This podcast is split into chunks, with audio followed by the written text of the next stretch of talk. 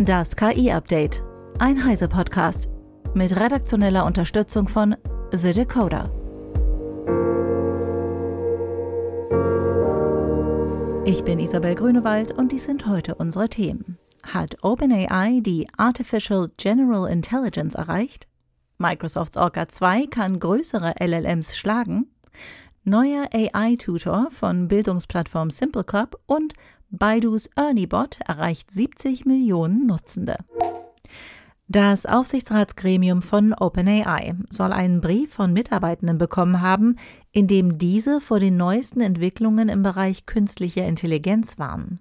Konkret soll OpenAI einen Durchbruch in der Entwicklung einer AGI erreicht haben, also einer Artificial General Intelligence, die intelligenter sein soll als der Mensch. In dem Brief stand laut Reuters, dass es sich bei den Entwicklungen um eine Bedrohung für die Menschheit handeln könnte.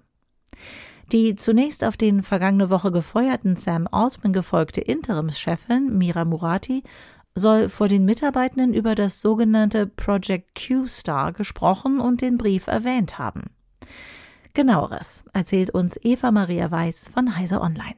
Es scheint, als gäbe es bei OpenAI Diskussionen darum, was KI kann und wie man damit umgehen soll. Also genau so, wie es überall auf der Welt Wissenschaftler gibt, die große Gefahren sehen und vor Dystopien warnen, davor, dass KI eine existenzielle Bedrohung für die Menschheit sei, also alle Menschen auslöschen könnte. Und dann gibt es Wissenschaftler und Forscher, die dem Ganzen gelassener gegenüberstehen. Die sagen, wir sind in der Entwicklung noch lange nicht so weit, eine wirklich intelligente künstliche Intelligenz zu schaffen. Natürlich leugnen auch die nicht, dass es Risiken gibt. Also beispielsweise, wenn es darum geht, Menschen zu manipulieren oder sogar Demokratien zu gefährden und ähnliches. Aber sie sehen halt eher Regulierungsbedarf und meinen, man könne dann mit KI auch umgehen. Um das ein bisschen zu vergleichen, ähm, die Menschheit wäre natürlich in der Lage, ja, einen roten Knopf zu drücken und alle Menschen auszulöschen oder mit chemischen Waffen tausende Menschen auf einmal zu töten. Das passiert zum Glück ja nicht. Ähm, der Vergleich hinkt natürlich ein bisschen, weil am Ende der Mensch die Entscheidung trifft und die Sorge bei KI ist ja gerade, dass genau diese bald in der Lage sein könnte, das Ruder zu übernehmen. Ob nun aber dieses Project Q-Star wirklich so ein Durchbruch ist, wissen wir eben auch nicht. Das Modell soll sich selbst beigebracht haben, Rechenaufgaben zu lösen auf dem Niveau eines Grundschülers. Mehr wissen wir nicht. Und wir können halt so oder so immer im Kopf behalten, dass Sam Altman wirklich gut darin ist, Marketing zu machen. Und er hat erst kürzlich bei einem Summit gesagt, er habe jetzt wieder einen Durchbruch miterleben dürfen halt eine Anspielung auf die AGI und das heizt natürlich an. Vor allem aber eben auch Investoren und Konkurrenten. Und deshalb ist da immer die Frage, ob wirklich auch so viel dahinter steckt, wie er sagt, oder ob es da vielleicht auch um eine Art von Kommerzialisierung von KI und den Produkten geht und das im Vordergrund steht. Denn Reuters schreibt auch, dass auch das Teil des Streits gewesen sein soll. Dankeschön, Eva.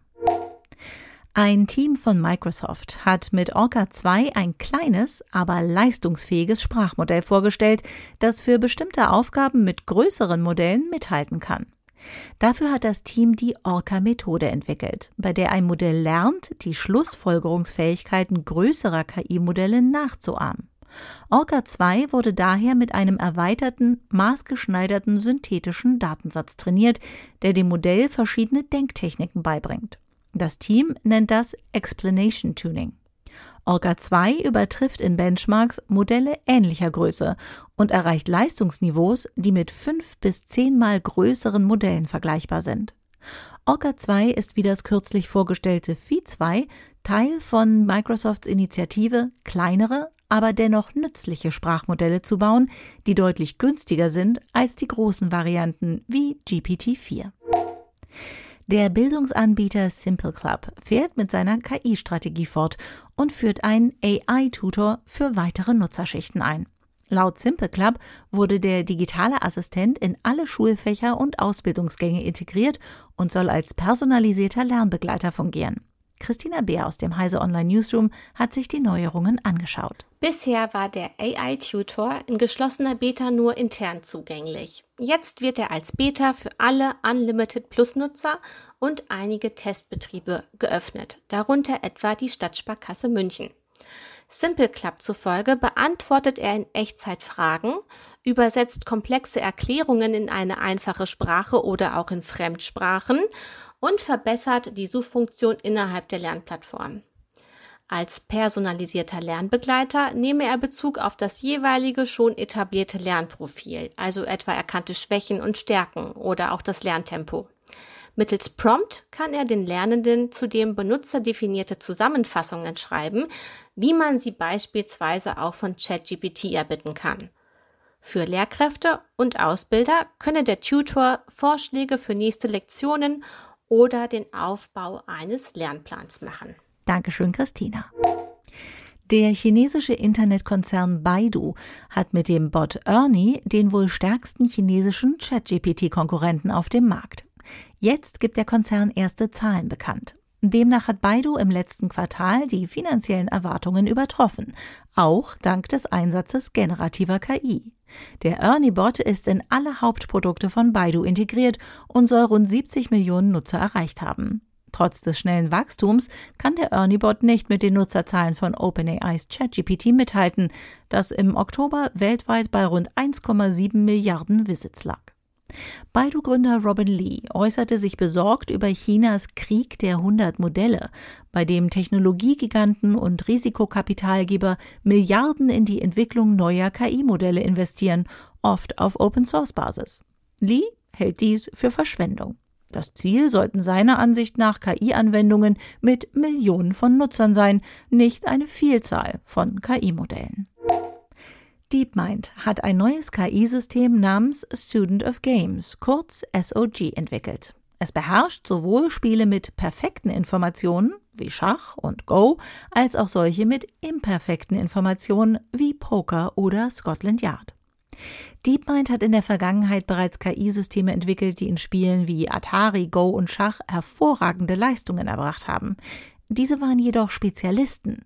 Sie konnten Spiele mit perfekten Informationen wie Schach oder Go spielen, aber keine, bei denen manche Informationen nicht verfügbar sind, wie eben Poker. SOG unterscheidet sich nun von seinen Vorgängern und kann beide Arten von Spielen spielen. SOG soll in Schach und Go fast auf Profiniveau spielen, erreicht aber noch nicht die Leistung von AlphaZero. Bei Poker und Scotland Yard schlägt es dagegen aktuell verfügbare Systeme, sagt das Team. Die Fähigkeit von SOG, beide Arten von Spielen zu lernen, sei ein wichtiger Schritt in Richtung wirklich allgemeiner Algorithmen für beliebige Umgebungen. So ein Algorithmus könnte auch außerhalb des Spielfelds nützlich sein, betonen die Forschenden. DeepMind hatte die Algorithmen der Vorgängersysteme etwa genutzt, um effizientere YouTube-Kompressionen zu entwickeln. Das war das KI-Update von Heise Online vom 23. November 2023. Eine neue Folge gibt es jeden Werktag ab 15 Uhr.